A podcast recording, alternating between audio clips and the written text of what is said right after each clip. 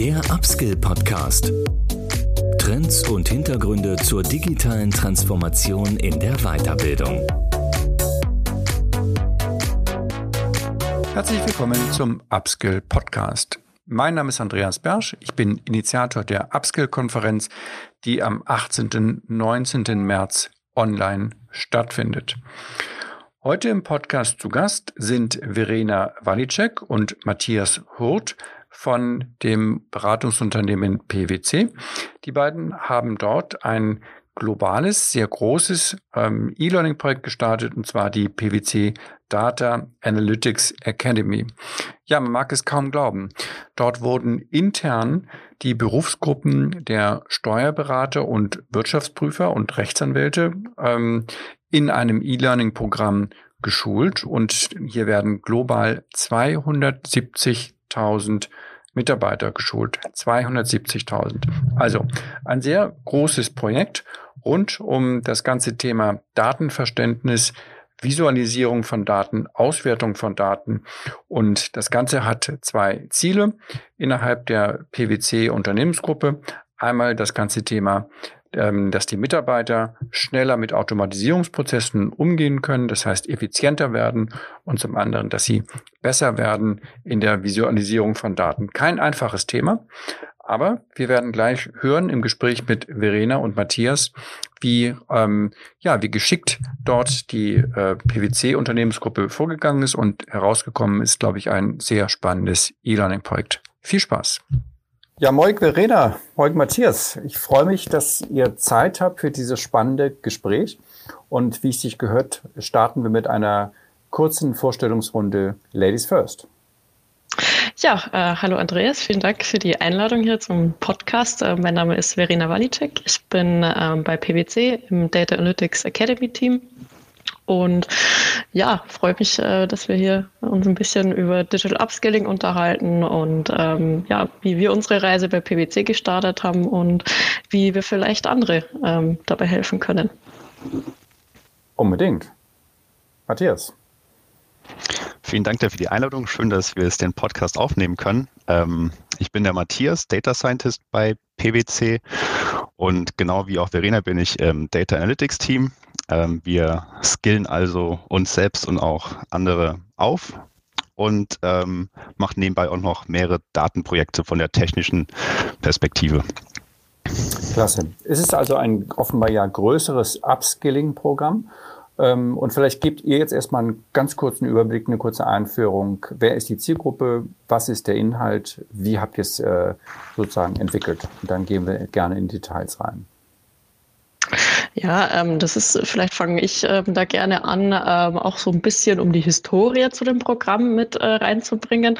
Ähm, wir haben bei PwC vor, ich sag mal, fünf, sechs Jahren festgestellt, dass wir ähm, besonders im Steuerbereich damals, ähm, wenn man jetzt so zurückdenkt, wie so ein klassischer Steuerberater oder Rechtsanwalt arbeitet, dass das alles sehr nicht digital war, sage ich mal, alles ähm, händisch, manuell, ähm, sehr viel Zeit gebraucht hat und ähm, wir dadurch auch festgestellt haben, dass wir in vielen Bereichen nicht operational effektiv genug ähm, arbeiten, ähm, sehr viel Zeit verschwenden ähm, auf Dinge, die man eben ja automatisieren könnte. Wir haben auch festgestellt, irgendwie sitzen wir auf so vielen Daten, aber ja, wir konnten da nicht das Richtige rausziehen. Und ähm, auch unseren Kunden ähm, haben wir gedacht, äh, können wir doch sicherlich mehr Wert liefern, wenn wir aus diesen Daten ein ähm, bisschen mehr rausziehen können. Und ja, dann haben wir uns Gedanken gemacht, wie können wir diese Problematik angehen. Einerseits ähm, eben Effizienzen schaffen, andererseits das Beste aus Daten herausholen, um somit uns selber als Organisation einfach fit für den digitalen Wandel zu machen. Ähm, aber auch ähm, gleichzeitig, das gehört ja hauptsächlich dazu, ähm, oder ist Voraussetzung dafür, dass eine Organisation auch erfolgreich sein kann, gerade jetzt in diesem digitalen Wandel, wie können wir die Mitarbeiter mitnehmen, wie können wir die mit den richtigen Skills ausstatten. Gleichzeitig ist aber natürlich die Problematik gewesen, wenn wir jetzt so ein, denken wir wieder an den klassischen Steuerberater und Rechtsanwalt zurück, wenn wir die jetzt ähm, überrennen mit neuen, tollen digitalen Themen, dann kriegen die natürlich so ein bisschen Angst, ähm, sind sich aber gleichzeitig bewusst, irgendwie müssen sie ja doch mithalten. Und wir wollten auch diesen mentalen ähm, Wandel ähm, mit einem Programm ja, überbrücken. Ähm, und ähm, genau, dann haben wir ursprünglich ein Konzept uns überlegt, ähm, dass wir erstmal nur für, wie gesagt, bei uns in der Steuerabteilung ausprobieren wollten. Das kam dann relativ gut an. Wir konnten es auch direkt in, in die ähm, Abteilung von den Wirtschaftsprüfern mit reinnehmen, weil die genau von denselben äh, Thematiken auch getrieben sind. Und ähm, insofern ist eigentlich die Zielgruppe, wenn man jetzt so im ganz klassischen Sinne spricht, jeder in einer Organisation, also genauso wie bei uns, aber auch bei anderen Organisationen, der ja, auf, auf Unmengen an Daten sitzt, der weiß, der kann irgendwie besser damit umgehen, kann bessere Insights daraus generieren, ähm, muss aber nur lernen, wie. Ähm, und andererseits Bevor wir so in die Datensache mhm. einsteigen, mhm. vielleicht nochmal ganz klar, um das nochmal jetzt auch äh, für mich und die Hörer abzugrenzen. Also du hast jetzt die Berufsgruppen Steuerberater, Wirtschaftsprüfer genannt. Das sind bei euch aber angestellte Mitarbeiter. Es geht jetzt äh, nicht um externe Steuerberater erstmal, sondern die Zielgruppe sind erstmal die Mitarbeiter global, genau. vermute ich mal, bei PwC. Genau. Wie viel sind das roundabout, was, dass wir da mal eine Vorstellung haben? Ähm, sind so 270.000 global. Okay, also, also ist doch eine ganz große, große Menge. Zielgruppe. Und deshalb ja wahrscheinlich auch die Anforderung, erstmal zu verstehen, wo sind die schon mit ihren Skills, was ist ihr Bedarf und wie können wir das, vermute ich jetzt mal, wie können wir das Ganze so ausrollen, dass wir sie auch wirklich zum aktiv begleiten können dabei. Ist das Genau, und sinnvoll. Also, dass sie das auch nicht nur jetzt wie mit einer Excel-Schulung, dass sie jetzt eine Schulung machen und nach zwei Stunden wieder vergessen haben, wie sie, was sie da eigentlich gelernt haben, sondern dass das auch im Alltag eingebettet wird und dass sie das auch langfristig mitnehmen. Das war uns eben besonders wichtig. Und nachdem wir halt die Hürde hatten, dass, ähm, oder wir das Gefühl hatten, dass wenn wir jetzt einen externen Anbieter mit reinnehmen, der jetzt einfach so ein ganz klassisches ja, Tool-Training irgendwie abliefert, ähm, haben wir das Gefühl gehabt, dass das einfach nicht richtig ankommt, dass dann eben dieser Überforderungsfaktor eintritt und sich der Steuerberater, Wirtschaftsprüfer denkt, okay, toll, jetzt habe ich das im Training gemacht, aber ich habe keine Ahnung, was es mit meinem konkreten Alltag zu tun hat. Also ohne diese ähm, Business-Perspektive reinzubringen. Und, und das Schöne ähm, war auch, dass wir da relativ schnell gemerkt haben, dass diese Probleme jetzt nicht nur für den Steuerberater oder für den Anwalt relevant sind, sondern dass das ein, ich sag mal, ein globales, universales Problem ist von jedem Business-Experten. Ähm, das Konzept wurde also schnell ausgeweitet, als der Mehrwert erkannt wurde, dass wir dann auch wirklich mit der ganzen Organisation zusammengearbeitet haben. Ähm, das waren also Personalteams, die dieselben Skills brauchen konnten. Äh, das waren Teams im Audit, äh, die auch sehr finanzgetrieben sind, also viele, viele Zahlen, viele Daten haben. Ähm, wir haben mittlerweile, glaube ich, mit jedem Bereich zusammengearbeitet und ähm, weil einfach diese Probleme digitales Upskilling, ähm, Datenanalyse universal sind, ähm, sodass wir wirklich da ganz viel neue Erfahrungen auch selbst machen konnten. Genau, dann lass uns doch gerne auch da schon mal sozusagen ersten äh, Einblick in die Inhalte nehmen. Datenanalyse ist jetzt ja auch ein sehr, sehr weites Feld, ein sehr breiter Begriff. Ähm, er wird ja sehr oft verwendet im Bereich von Future Skills, nicht? dass man eben sozusagen im Bereich äh, Data Analytics, dass sich das eben aus den IT-Abteilungen natürlich ähm, schnell rausverbreitet in, in Anwender. Wir sind ja in vielen Bereichen immer mehr von Technologie umgeben, Marketingtechnologie jetzt mal als ein Beispiel, wo ich mich ein bisschen auskenne, wo eigentlich die Kollegen, die früher klassisches Accounting oder Projektmanagement gemacht haben, mit einmal auch mit, mit Datenanalysen äh, beschäftigt sind. Vielleicht kannst du oder ihr das mal äh, so ein bisschen jetzt übersetzen für Nicht-Spezialisten. Was bedeutet das überhaupt ähm, Data Analytics ähm, auf einer breiten Ebene? Was sind dort die, wo seht ihr die Anforderungen und was sind auch so die Inhalte? Ja, die kann gar nicht übernehmen. Ähm, also was man in den Medien immer wieder liest und was auch in aller Munde ist, sind diese ganz großen neuen Begriffe wie künstliche Intelligenz, ähm, Machine Learning, Deep Learning. Ähm, das sind extrem spannende Themen. Das ist eine ganz eigene Welt, aber sie ist halt nicht wirklich relevant für den ganz normalen Business-Experten von heute, weil es einfach zu weit weg ist. Ähm, du musst coden können, du musst wirklich ein sehr gutes Verständnis von Statistik haben. Und das kann man nicht von jedem erwarten. Da gibt es halt Experten, die können das, aber für die Masse ist es definitiv, definitiv nicht geeignet. Ähm, deswegen ist unser Ansatz ein bisschen anders. Ähm, wir wollten unsere eigenen Experten mit datenanalytischen Grundlagen sozusagen ähm, aufschlauen, dass sie wirklich verstehen, ähm, welche Daten sie da eigentlich vor sich liegen haben und was, was man damit machen kann. Ähm, um Ihnen auch gleich ein bisschen mehr als Excel, also ich meine, unsere ganze Geschäftswelt basiert auf Excel, ähm, leider und zum Glück, weil es ist ein gutes Tool, aber es gibt eben noch andere Tools, die sehr viel mehr können. Ähm, das sind meistens diese No-Code-Tools. Also du musst nicht wirklich programmieren können, aber trotzdem kannst du schon ganz viel spannende Sachen damit anstellen. Und deswegen verfolgen wir den Weg, dass wir, nachdem wir Grundlagen aufgebaut haben, ähm, was Datenanalyse ist und was man damit machen kann, ähm, auch gleich diese Tools mitzuschulen, dass dann diese Fachexperten an ihren eigenen Problemen arbeiten können, die sie im Arbeitsalltag haben. Kannst du uns mal ein Beispiel geben, was jetzt zum Beispiel so für alle verständlich ist? Also was bedeutet Klar. Datenanalyse? Bleiben wir mal bei dem ähm, bei dem Steuerberater, ja, aber jetzt in einer Sprache, die wir alle auch als Nicht-Experten verstehen können. Wo, wie beschäftigt sich ein Steuerberater in der Vergangenheit mit Datenanalyse? Was war vielleicht auch das Defizit? Und wo könnt ihr ihn jetzt ähm, upskillen? Wo, wo, welche Skills ähm, kann er sich erarbeiten, aneignen durch eure Academy? Ja, ähm, also viele Steuerberater, mit denen wir zusammengearbeitet haben, haben waren extrem datengesteuert, schon immer. Sie haben alle Sachen in Excel gepflegt. Ähm, sie haben sehr viel manuell gearbeitet, also dieselben Aufgaben repetitiv wieder und wieder gemacht, ähm, hatten dann am Ende eine unglaublich umfassende Excel-Tabelle, die auch nur sie selbst verstanden haben. Ähm, das ist ein Problem, weil erstens kann man diesen Weg ähm, zu der fertigen Excel-Tabelle total gut automatisieren, sodass man da nicht wirklich Tage, Wochen ähm, jedes Jahr darauf verwenden muss, dieselben Überprüfungen zu machen ähm, bei den Steuerberatern. Ähm, zum anderen ist es auch wichtig, dass man die Ergebnisse, also das, was man später wirklich daraus ziehen will, teilen kann. Ähm, und da gibt es eben ganz neue Tools, ähm, die Daten so visualisieren können, dass es auch für jeden verständlich ist. Also es ist einmal dieser Automatisierungsaspekt, den wir angegangen haben und einmal der Visualisierungsaspekt, dass man wirklich gute Insights mit, mit Laien, aber auch mit äh, Kollegen einfach teilen kann.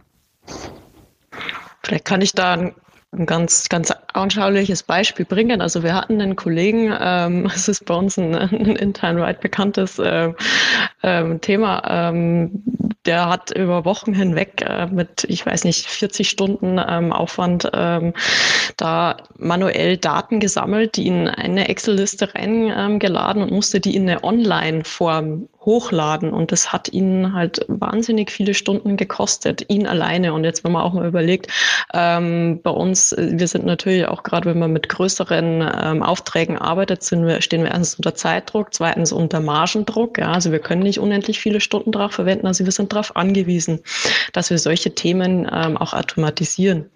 Andererseits ähm, gibt es ein anderes Beispiel, ähm, wenn man jetzt mal über den Horizont hinausdenkt und überlegt, ähm, wie könnte ich denn jetzt Daten generell und vielleicht jetzt auch nicht meine primären Daten, die mit, mit denen ich tagtäglich arbeite, sondern Referenzdaten aus einem anderen Umfeld nutzen, um zum Beispiel einen steuerlichen Sachverhalt ähm, zu belegen. Also es gab einen, einen, ja, ein Team, die haben da ganz ähm, lustig Wetterdaten mit ähm, Steuerdaten verknüpft, nur um dem Finanzamt äh, beweisen zu können, dass die ähm, Ausgaben von den Walk-in-Kunden, die sich also ähm, Essen geholt haben bei einem ähm, Fastfood-Restaurant, dass die auch tatsächlich das Essen mitgenommen haben und nicht vor Ort verzehrt haben, was natürlich Auswirkungen auf den Steuersatz hat und auch Auswirkungen auf die Steuerzahlungen ans Finanzamt. Und das Finanzamt hatte diese eben in Frage gestellt.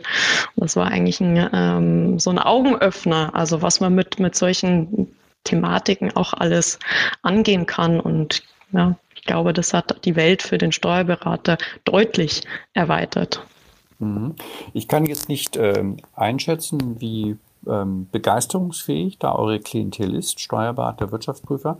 Aber natürlich stellt sich für uns alle jetzt gleich die Frage, ähm, daran hängt ja auch der Erfolg der, der Motivation und auch des Commitments. Ähm, vielleicht blicken wir mal auf die Ausgangslage und dann euren Lösungsweg. Wie schwer war die Ausgangslage? Jetzt ähm, auch durch, es ist ja E-Learning, ja, durch E-Learning jetzt diese Zielgruppe für ein Thema zu begeistern, was jetzt für viele, viele haben ja vielleicht nicht so eine große Nähe zu IT und, und Datenvisualisierung.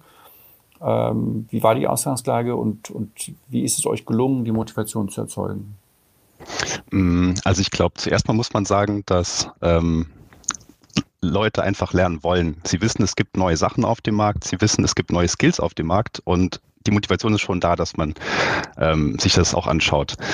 Ähm, wir haben uns direkt Mühe gegeben, dass wir nicht nur Fachwissen einfach ähm, massenmäßig da reinbringen, sondern dass wir es auch immer in einer guten Geschichte erzählen. Also auch so ein bisschen diesen, diesen spielerischen Ansatz ins Training zu bringen. Ähm, und deswegen haben wir eben ähm, zum Beispiel ganz viele Videos gedreht mit Kollegen, die da erfolgreich äh, an Tools gearbeitet haben, haben dann ähm, teilen auch diese Videos aktiv, damit Menschen wirklich mit Geschichten connecten können und nicht mit ähm, irgendwas ganz äh, ja, wie soll ich sagen, technischem oder sowas. Und ähm, Genau, so versuchen wir halt die digitalen Skills einfach interessant zu machen und zu motivieren ähm, dazu. Nutzen auch ganz viele verschiedene Möglichkeiten, was Gamification angeht. Da gibt es ja auch total viele Möglichkeiten, die wir heutzutage äh, haben. Bieten E-Learning an, das man selbst machen kann. Bieten wir auch im zweiten Schritt ein Präsenztraining oder wegen Corona jetzt ein virtuelles Training an, in dem wir nochmal persönlich mit den ähm, Leuten in Interaktion treten, sodass wir einfach ganz viel an der Motivation arbeiten auf dem Weg. Und ähm, wie gesagt, das ist mit den Steuerexperten gelungen, aber gelingt auch genauso gut mit anderen mhm. Gruppen bei, bei uns intern, die da auch genauso Lust auf diese neuen Skills haben. Weil wenn du einen Mehrwert erkennst für die eigene Arbeit, dann macht es ja auch mehr Spaß, weißt du? Äh, mhm. Welche, welche Komponenten können wir uns da vorstellen? Also du hast gesagt, es gibt ähm, offenbar klassisches Microlearning, ja, wahrscheinlich kleine Lernnuggets als wahrscheinlich, ja, oder beschreibt mal, wie habt ihr die aufbereitet? Und auch eine Frage, gibt es dazu auch ähm, Lerngruppen, das sogenannte Social Learning? Teilen sich, tauschen sich die Teilnehmer untereinander aus? Wird das von euch aktiv gefördert? Also die Antwort darauf ist äh, zu allen deinen Fragen ja. ähm, Im ersten, also wir haben äh, verschiedene Module. Das erste Modul ist ein, ist ein klassisches E-Learning, ähm, in dem, wie gesagt, erstmal Grundlagen aufgebaut werden, damit jeder dort abgeholt wird, wo er steht. Es ist ziemlich ähm, basic, das erste, äh, das erste Training. Ähm, wobei dann auch in den verschiedenen Kapiteln von diesem ersten Modul auch ähm, der Anspruch immer steigt. Ähm, wir haben sogenannte Click-Along-Videos eingebaut, ähm, in denen der Nutzer ähm, selbst in den Tools arbeiten kann und dann auch selbst in den Tools gemeinsam mit uns Probleme lösen kann, indem wir eben anweisen, ähm, wir haben hier einen Use Case, die eine Firma will die andere Firma übernehmen. Ähm, lass uns doch mal gemeinsam in die Daten schauen, ähm, ob so ein Merger überhaupt Sinn machen könnte. Und diese Story ziehen wir dann wirklich Schritt für Schritt ähm, durch das ganze Training durch, ähm, fügen einfach neue interessante ähm, Skills hinzu, sodass der, äh, der, der Lerner wirklich Schritt für Schritt da auch das Problem selbst lösen kann. Ähm, das wäre also das erste Modul. Dann im zweiten Modul wird es sehr viel, ich sag mal, da shiften wir den Fokus so ein bisschen vom, vom reinen Lernen aufs Anwenden, indem wir wirklich in so einem Innovationsworkshop zusammen mit den Kollegen ähm, oder auch mit dem Kunden dann ähm, Probleme im eigenen, in der eigenen alltäglichen Arbeit identifizieren, die man besonders gut mit diesen neuen Skills angehen könnte. Also mit welchen Aufgaben verbringst du denn sehr viele Stunden, ähm, die man vielleicht auch einfach automatisieren könnte? Ähm, was hast du denn für Daten, die du gerne teilen würdest, was bis jetzt nicht möglich war? Ähm, genau. Und dann finden wir diese Ideen und im dritten Schritt, das ist auch das letzte Modul, helfen wir einfach dabei, den Kollegen äh, mit unserer Data äh, Analytics Expertise, diese Ideen in echte Prototypen zu übersetzen. Ähm, sodass wir da innerhalb von vier Wochen wirklich was bauen, was auch nach dem Training erhalten bleibt, ähm, was weiterentwickelt werden kann, was aber einfach da ist, ähm, Zeit spart, Geld spart, Ressourcen spart. Das ist das Ziel. Das heißt, es sind sowohl asynchrone als auch synchrone Formate. Das heißt, die Workshops sind synchron und werden dann von Trainern betreut? Richtig. Und eben dein Punkt mit den Kohorten. Wir arbeiten auch in Kleingruppen.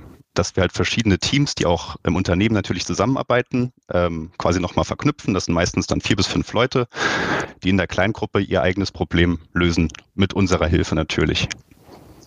Ja, synchron und asynchron. Die dann auch später in diesen Gruppen noch weiterarbeiten, das heißt, sich dann auch zu Problemen austauschen. Also wir sprechen ja hier dann schon über das informelle Lernen, nicht, wo dann ja eben auch durch Kollege, ja, durch unter Kollegen und Kolleginnen sehr viel Wissen ja auch ausgetauscht wird. Befördert ihr das auch? Bleiben diese Gruppen bestehen? Genau, also optimalerweise ähm, werden diese ähm, Gruppen auch weiterhin an diesen Themen weiterarbeiten, aber das ist natürlich wieder komplett ich meine, in der Unternehmenswelt gibt es so viel, ähm, so schnellen Wandel, dass wir natürlich auch wissen, es gibt Teams, die machen das jetzt nur für das Training und würden danach wieder auseinandergehen. Es gibt also sowohl als auch in dem Fall. Hm. Wobei man aber schon dazu sagen sollte, dass wenn wir jetzt also sowohl intern Teilnehmer durch das Programm ähm, begleiten, als auch Kunden, ähm, dass wir in dieser Teamzusammenstellung auch Wert darauf legen, dass die im Alltag auch zusammenarbeiten. Sinn des Ganzen ist ja, dass die bei sich in ihrem eigenen kleinen hm, naja, Universum, sage ich jetzt mal, gucken, ähm, wie können wir gemeinsam unser tägliches ähm, Business verbessern. Und das funktioniert natürlich umso besser, je näher man an der gemeinsamen Thematik arbeitet. Also ähm, ich kann jetzt schwer jemanden ähm, zusammensetzen, der ein klassischer Steuerberater ist, mit jemandem, der äh, ein Zahnarzt ist. Also es funktioniert halt nicht, weil die keine gemeinsamen Themen haben. Das ist jetzt natürlich ein sehr weit gegriffenes Beispiel, aber ähm, das ist, das ist, sage ich mal, der, der Knackpunkt ähm, dahinter. Und ich glaube, was, was auch wichtig ist in dem Zusammenhang, ähm, es ist jetzt weniger nur ein, ein reines Lernprogramm. Also sicherlich ja, der erste Teil, das erste Modul ist, um die notwendigen Grundlagen, die technischen Grundlagen aufzubauen. Aber wir gehen ja dann ähm, über einen gewissen Zeitrahmen, der für manche sehr lang scheinen mag. Also das sind in Summe so circa acht Wochen.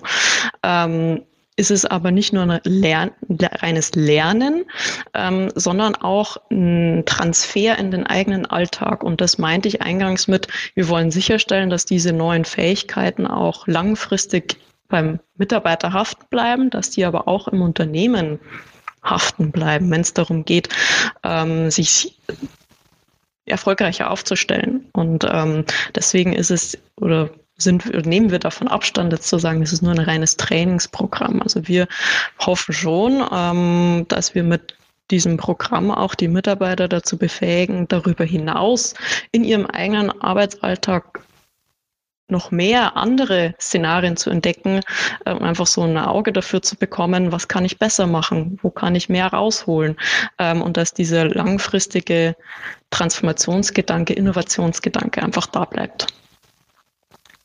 Sag mal, das ist ja ähm, doch ein recht großes Projekt, was ihr da aufgebaut habt. Und äh, so wie ihr es beschrieben habt, ist das ja jetzt auch nicht durch zwei, drei Kollegen entstanden. Ihr habt euch ja hier gegen, also ist mal die Frage bei Content Make or Buy, ja, ihr habt euch hier für den Make-Weg äh, entschieden, aber was für externe Hilfe habt ihr euch geholt beim Thema äh, Design, beim Thema Produktion?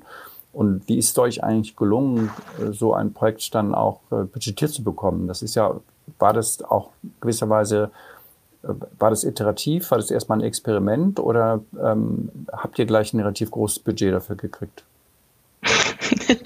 ähm, da kann ich gerne mal aus dem Nähkästchen plaudern. Also ähm, wir haben am Anfang waren es tatsächlich so eine Handvoll ähm, von unseren Data Scientists, ähm, und ja, wir haben uns da in den kleinen Raum, Meetingraum eingeschlossen, Weihnachten vor, ich glaube, vier, fünf Jahren und haben da mal überlegt, wie können wir denn das Programm, das wir vorher hatten, und das war eigentlich nur dieses, ähm, dieser Workshop, wie können wir das weil wir ja wussten, wir müssen es in die große Mannschaft, in die große Organisation für 270.000 Mitarbeiter heraustragen. Wie können wir das denn bewerkstelligen?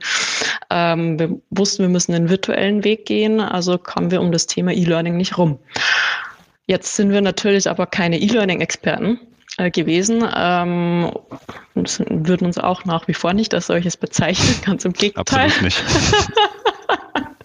wir haben uns ein bisschen Wissen angeeignet, aber unsere, ja, ähm, das ist immer noch laienhaft. Ähm, und wir haben dann, was wir gemacht haben, ist einfach die, das Konzept zu entwickeln. Also sowohl zu sagen, okay, was müssen wir reinbringen aus technischer Sichtweise, weil wir da natürlich ähm, Expertise hatten durch die Data Scientists. Wir haben aber ähm, natürlich ähm, mit unseren Business-Experten im Team wussten wir auch, wo müssen wir ansetzen, damit das unsere Mitarbeiter verstehen, was diese neuen Techniken und, Technologien alles können. Also dass wir so dieses ähm, Tech meets Business einfach gut hinkriegen und haben da ein Konzept entwickelt, haben das unserem ähm, Text und Legal Leader vorgestellt, so vor Weihnachten auf einer Weihnachtsfeier und dann meinte der, ach ja, es klingt irgendwie ganz spannend, probiert doch mal. ähm, also haben wir das mal ausprobiert und äh, ein Jahr später war der erste Prototyp von dem E-Learning fertig. Also es hat uns schon einige Zeit gekostet und ähm, war auch sehr viel Investition dahinter gestanden.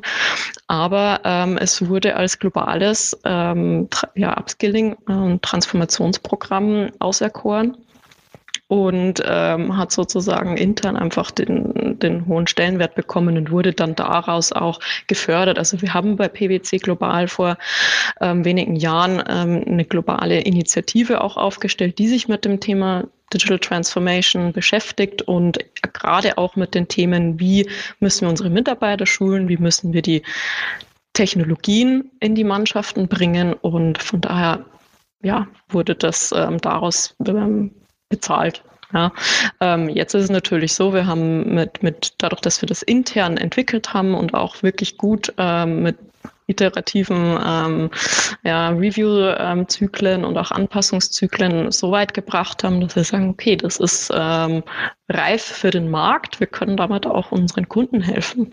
Und ja, das. und damit geht ihr jetzt auch raus. Das heißt, ihr werdet das jetzt auch ausrollen. Das heißt, ähm, Genau. Es werden im ersten Schritt vielleicht Kunden äh, nutzen, kaufen können und dann in Zukunft aber auch, ähm, auch Dritt, Drittinteressierte. Ja, also wir haben so vor einem Jahr mal angefangen, nachdem tatsächlich konkrete Nachfragen von Kunden kamen, was wir denn in dem Bereich tun, ähm, weil die auch ähm, so vor der Frage standen, wie gehen wir das Thema an? Und dann ähm, hat so diese ja, dieses zweite Standbein seinen Lauf genommen, sage ich jetzt mal. Und das ist jetzt auch unser Fokusbereich, dass wir eben unseren Kunden helfen wollen, ähm, Themen wie Digital Upskilling, digitale Transformation gut und auch effizient hinzukriegen. Ähm, und wir haben da auch jetzt in den letzten ja, ähm, acht Monaten haben wir schon drei Pilotprojekte gestartet. Wir sind noch mit viel, viel mehr Kunden jetzt auch im Austausch dadurch. Also es ähm, schon spannend, was, ähm, was da jeder einzelne Kunde nochmal so an Perspektiven mitbringt, aber letztendlich kommt alles auf den gleichen gemeinsamen Nenner zurück. Ja? Wir müssen alle ähm, irgendwie was tun, damit wir weiterhin erfolgreich bleiben. Mhm. Wie stark ist denn das im Beratungsgeschäft eigentlich äh, üblich, dass ähm, ihr seid ein klassisches Beratungshaus, dass äh, auch Education mit angeboten wird, mitverkauft wird. Das ist mir eigentlich in der Form noch gar nicht so geläufig geworden, dass Unternehmensberater ähm, auch Education-Programme für Kunden aufbauen. Ist das möglicherweise etwas, was ich übersehen habe oder ist das, was kommt oder wie können die das einordnen? Also ich denke, das Thema ist unglaublich relevant, ähm, weil wir wirklich alle verstehen, dass die Welt sich im Moment extrem schnell ändert und dass natürlich auch Mitarbeiter sich ein Stück weit damit ändern müssen, um den ganzen Anforderungen gerecht zu werden. Und es gibt ja auch diese ganzen Schlagwörter New Work, New Skills, Future Work, äh, lebenslanges Lernen. Ähm, das glaube ich, ja, für, für jede Firma, die da draußen ist, relevant ist und deswegen auch für jede Beratung relevant ist. Ähm, also es wird wahrscheinlich eher noch zunehmen. Aber auch als, als flankierendes Beratungsprodukt für Beratung, für Beratungshäuser? Hm, naja, es gibt ist ja. Ist ja dann letztendlich auch eine Erweiterung des, Geschäft, des Geschäftsmodells, nicht? Dass man, denn, denn das Beratungsgeschäft lebt ja davon, dass die, dass das Unternehmen, der Mandant die Expertise eben nicht hat, nicht? Und man eben als Externer reingeht und, mhm. und, und sie vermittelt. Ähm, wenn man jetzt sozusagen als Beratungsunternehmen auch noch Education mitmacht, dann auf der einen Seite ist das natürlich ein neues Geschäftsmodell, andererseits, ich will nicht sagen, man untergräbt das Beratungsgeschäftsmodell, aber man äh, man verändert es ja doch schon in gewisser Weise. Also was mhm. bei uns zwei ähm, durchaus wichtige Trends sind, ähm, das ist jetzt äh, innerhalb äh, von den Beratungshäusern, glaube ich, ähm, gleich, dass einerseits sich die Themengebiete erweitern von der klassischen Beratung hin zu, ich sag mal, ähm, Software-as-a-Service-Lösungen, ähm, einfach um auch Technologieprodukte mit anbieten zu können. Klar, da sind wir dann auch immer so ein bisschen in der Thematik drin, äh, können wir das denn mit all unseren regulatorischen Einschränkungen, aber gut, da gibt es Lösungen für, aber der Trend geht schon dahin, dass wir so technologiebasierte Produkte auch anbieten können. So, das ist so der Trend Nummer eins. Dann gibt's aber schon auch durchaus die, das, was Matthias auch meinte, die Thematik, okay, wir müssen unser Geschäftsfeld erweitern und die Themen digitale Transformation und dahingehend auch Digital Upskilling, ähm, die bekommen schon einen deutlichen Mehrwert. Ich glaube aber, so ein äh, Produkt oder so ein Programm, wie wir das jetzt entwickelt haben, gibt's in der Größenordnung ähm, noch nirgends woanders. Ähm, auch nicht mit dem, mit den, mit den USPs, äh, sage ich jetzt mal, die wir liefern können. Das Schöne ist ja auch, dass wir nicht versuchen, ähm, weniger Experten irgendwo reinzubringen, die dann das ganze Unternehmen transformieren, sondern unser Ansatz ist eher, dass wir die Leute, die dort sind, ähm, die Business-Experten aufschlauen, äh, damit sie selbst ihr eigenes Geschäft innovieren können. Ähm, das ist ja auch ein viel nachhaltigerer Wandel ähm, oder, oder eine nachhaltigere mhm. äh, Vorgehensweise, um wirklich ein ganzes Geschäft ähm, bottom-up im Prinzip umzukrempeln. Trotzdem sind wir aber schon auch so, äh, oder sagen wir zumindest, wir wollen die nur so weit kriegen, dass die natürlich die Grundlagen haben, dass sie selber ähm, ihr eigenes Geschäft auch weiter transformieren können, aber trotzdem für ge gewisse weitfassendere Themen, also sind wir jetzt über klassisches Data Analytics vielleicht hinaus, aber ähm, Data Science Projekte, ähm, AI Projekte, Machine Learning, dass wir da wieder mehr reinsteigen können, also aus unserer Beraterperspektive. Also es ist äh, für uns schon auch ein Door-Opener für ja, mehr klar, Geschäft es ist, noch. Es, ist, es, es zahlt auf die Marke ein, nicht? Also die Beratungsmarke wird gestärkt und ihr verstärkt die Kundenbindung und wenn ihr jetzt damit rausgeht, ist es ja letztendlich auch dann auch ein Akquisitionsinstrument. Ne? Das ist völlig klar. Wenn wir nochmal so ein bisschen äh, gucken, was jetzt unsere Zuhörerinnen und äh, Hörer interessiert, dann sind das vielleicht zwei Dinge. Das eine ist, ähm, was sind Learnings? Was würdet ihr heute anders machen, wenn ihr nochmal äh, starten könntet? Und das zweite, daraus vielleicht abgeleitet, was sind Empfehlungen für alle, die jetzt über ähnliche Programme nachdenken und auch vor der Frage eigentlich stehen, wie schaffe ich es, ähm, die, die Motivation zu erzeugen, wie schaffe ich Lernergebnisse zu messen, ähm, dieses Thema Make or Buy. Aber fangen wir mal vielleicht mit den Learnings an und dann kommen wir zu den Empfehlungen. Sehr gute Frage. Muss ich selbst ein bisschen kurz überlegen.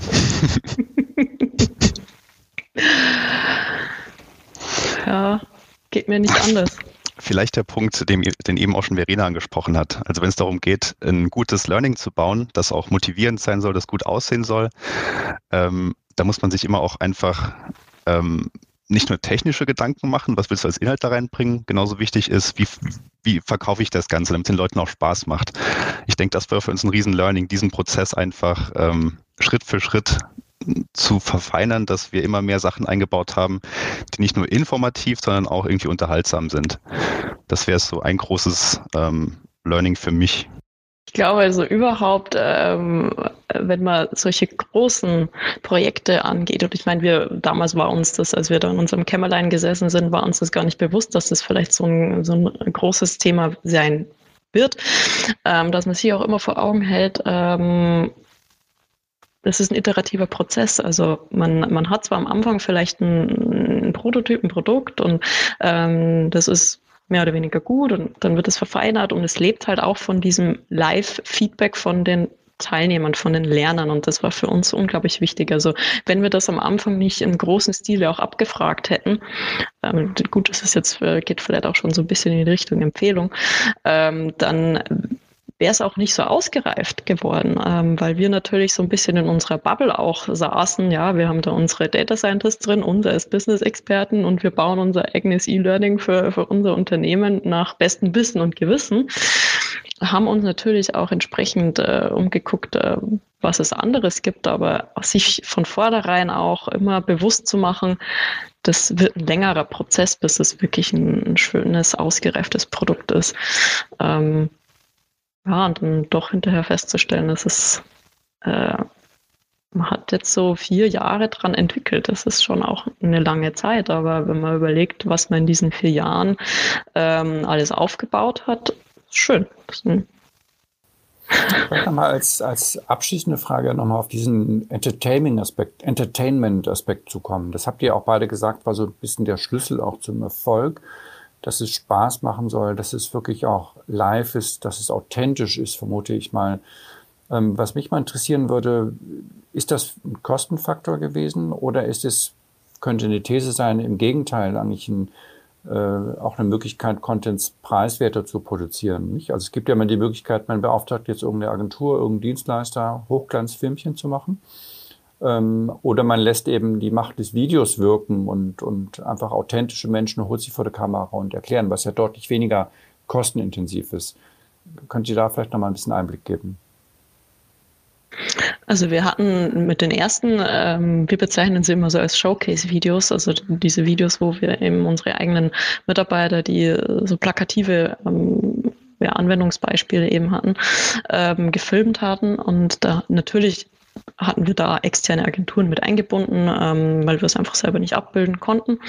Ähm, mittlerweile sind wir aber auch ähm, bei uns im Unternehmen so aufgestellt, dass wir viele Videoproduktion ja auch eigenständig übernehmen können.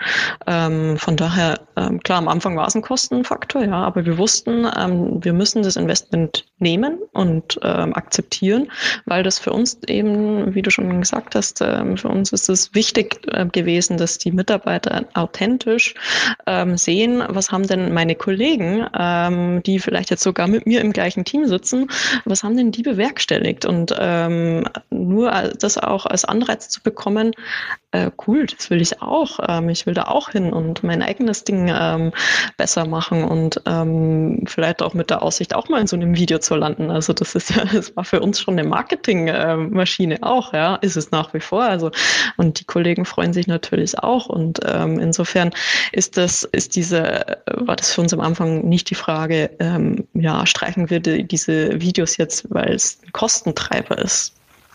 Nee, aber habt ihr sie vielleicht mit der Zeit ähm, anders produziert? Seid ihr, seid ihr bereit, seid ihr mutiger geworden, auch authentisch zu sein? Also, was jetzt Zuhörer nicht sehen können, wir alle oder ihr beide sitzt wahrscheinlich im Homeoffice, also relativ äh, normale Atmosphäre. Würdet ihr euch heute trauen, solche Videos auch in einer solchen Atmosphäre so produzieren zu lassen, dass jemand einfach seinen Laptop nimmt und da was reinspricht? Oder habt ihr immer noch diesen alten äh, Qualitätsanspruch, Hochglanz, dass ihr dann doch wieder die Agentur reinholt und sagt, es muss alles richtig gut ausgeleuchtet sein, etc. Mm, nee, es geht schon in beide Richtungen. Also jetzt auch gerade ähm, durch Corona, derzeit haben wir auch noch viel Content ähm, sozusagen entwickelt. Ähm, sieht man zum Beispiel auch ähm, irgendwelche GIFs, wo unsere, also in dem Training verbaut, wo unsere Trainer sich vorstellen, wo sie auch dann zu Hause sitzen mit einer Tasse Kaffee und ähm, einfach, ja, einfach so eine persönliche Connection herstellen. Und dazu braucht es jetzt weniger Hochglanz-Videos ähm, als vielmehr einfach mh, mm, ja, die Motivation, sich auch mal zeigen zu wollen für das, was man da jeden Tag macht und auf, und auf das man auch stolz ist eigentlich. Und ähm, trotzdem haben wir auch noch nebenbei die Hochglanzvideos. Also wir haben wirklich beide Sachen ähm, drin und wollen wahrscheinlich auch beides in Zukunft weiterfahren. Klasse. Vielleicht eine letzte Frage, die ist mir, die habe ich gerade vergessen. Ähm, Lernzeit ist Arbeitszeit. Ähm, gibt es bei euch eine, ähm, eine offizielle Lernzeit? Das heißt, ähm, dürfen und sollen die Kollegen äh, diese Akademie durchlaufen und das wird quasi als Arbeitszeit gebucht? Absolut, genau. Also ähm, Lernzeit ist Arbeitszeit. Wir haben natürlich auch ähm, das Recht und auch die Vorgabe, dass wir uns selbst ähm, weiterbilden ähm, sollen. Und das nutzt natürlich auch jeder gerne. Ähm, es gibt sogar andere Länder, die machen das auch komplett verpflichtend, dass zum Beispiel jetzt unsere ähm, Academy dort einfach Pflichtprogramm ist für jeden äh, New Joiner oder auch für jeden, der schon länger im Unternehmen ist. Also das wird schon gerne angenommen und auch, ja. Aber ist wahrscheinlich in einer globalen äh, Organisation dann auch länderspezifisch in der Handhabung, nicht? Könnte ich mir vorstellen, dass Klar. dort auch dann eben also von rechtlichen Regularien und auch von den kulturellen Gewohnheiten das auch anders ähm, betrachtet wird. Absolut. Wobei wir immer das, also den Vorteil haben, ähm, wenn du die Academy gemacht hast, kannst du danach deine Arbeit schneller ähm, erledigen. Das heißt, eigentlich hast du einen Zeitgewinn durch die Academy und keinen Zeitverlust ähm, was auch mal hilft, um Kollegen zu motivieren. Hm, ja, ja wir hatten ähm, natürlich am Anfang, als wir dieses Programm entwickelt haben, nicht im Blick, dass wir das global ausrollen werden und ähm, trotzdem, nachdem sich aber ähm, oder nachdem andere Länder im Netzwerk auch gesehen haben, wir haben da was entwickelt, das wirklich hilfreich ist für alle Mitarbeiter. Die wollen das auch. Und gerade auch vor dem Hintergrund, dass wir diese Digitaltransformationsstrategie ein, ähm, ja, äh, hochgezogen haben, wurde schon auch beschlossen, dass es Minimalanforderungen gibt, ähm, die Mitarbeiter ähm, ja, einfach erfüllen sollten. Also was jetzt neue technische ähm, digitale Skills betrifft. Und um diese Minimalanforderungen abdecken zu können, hat man eben gesagt, okay, ähm, wir schauen mal, was es da an Programmen bei uns gibt im ganzen Netzwerk und ähm, unser Programm ist da drunter gefallen und ähm, wurde dann auch äh, zumindest als das Programm auserkoren, wo man die wirklich die minimalen Basics ähm, lernt und haben deswegen auch gesagt, zumindest ähm, ja, für, für einen ausgewählten Kreis hier das müsst ihr machen. Also natürlich haben wir es anders verkauft. Wir haben schon eine ganz andere Kommunikationsstrategie gefahren. Also so wie Matthias eben sagte, es ist äh, hier, ihr, wenn ihr das, äh, das Training macht, äh, dann könnt ihr hinterher ähm, eure Arbeit ganz anders, viel besser machen und ihr könnt nicht nur ähm, selber Zeit sparen, ihr könnt auch mehr Kundenwerte generieren, also auch äh, letztendlich ähm, die Margen ähm, erhöhen und, und, und, und erfolgreich einfach bleiben. Also das wurde schon getrennt, ja, äh, von der Strategieebene zu der Kommunikationsebene. Klasse. Verena, Matthias, vielen Dank für eure Zeit und das wirklich spannende Gespräch und ähm, ich bin sehr neugierig, wie es bei euch weitergeht. Danke dir. Ja, vielen Dank. Es war schön, hier zu sein. Ja, das war der heutige Podcast mit Verena Walicek und Matthias Hurt, beide die Initiatoren oder Mitinitiatoren der PwC Data Analytics Academy. Ich danke euch allen fürs Reinhören und freue mich auf die nächsten Gespräche, die ihr wieder an diesem Ort hier hören könnt. Viele Grüße aus Berlin. Der Upskill Podcast. Trends und Hintergründe zur digitalen Transformation in der Weiterbildung.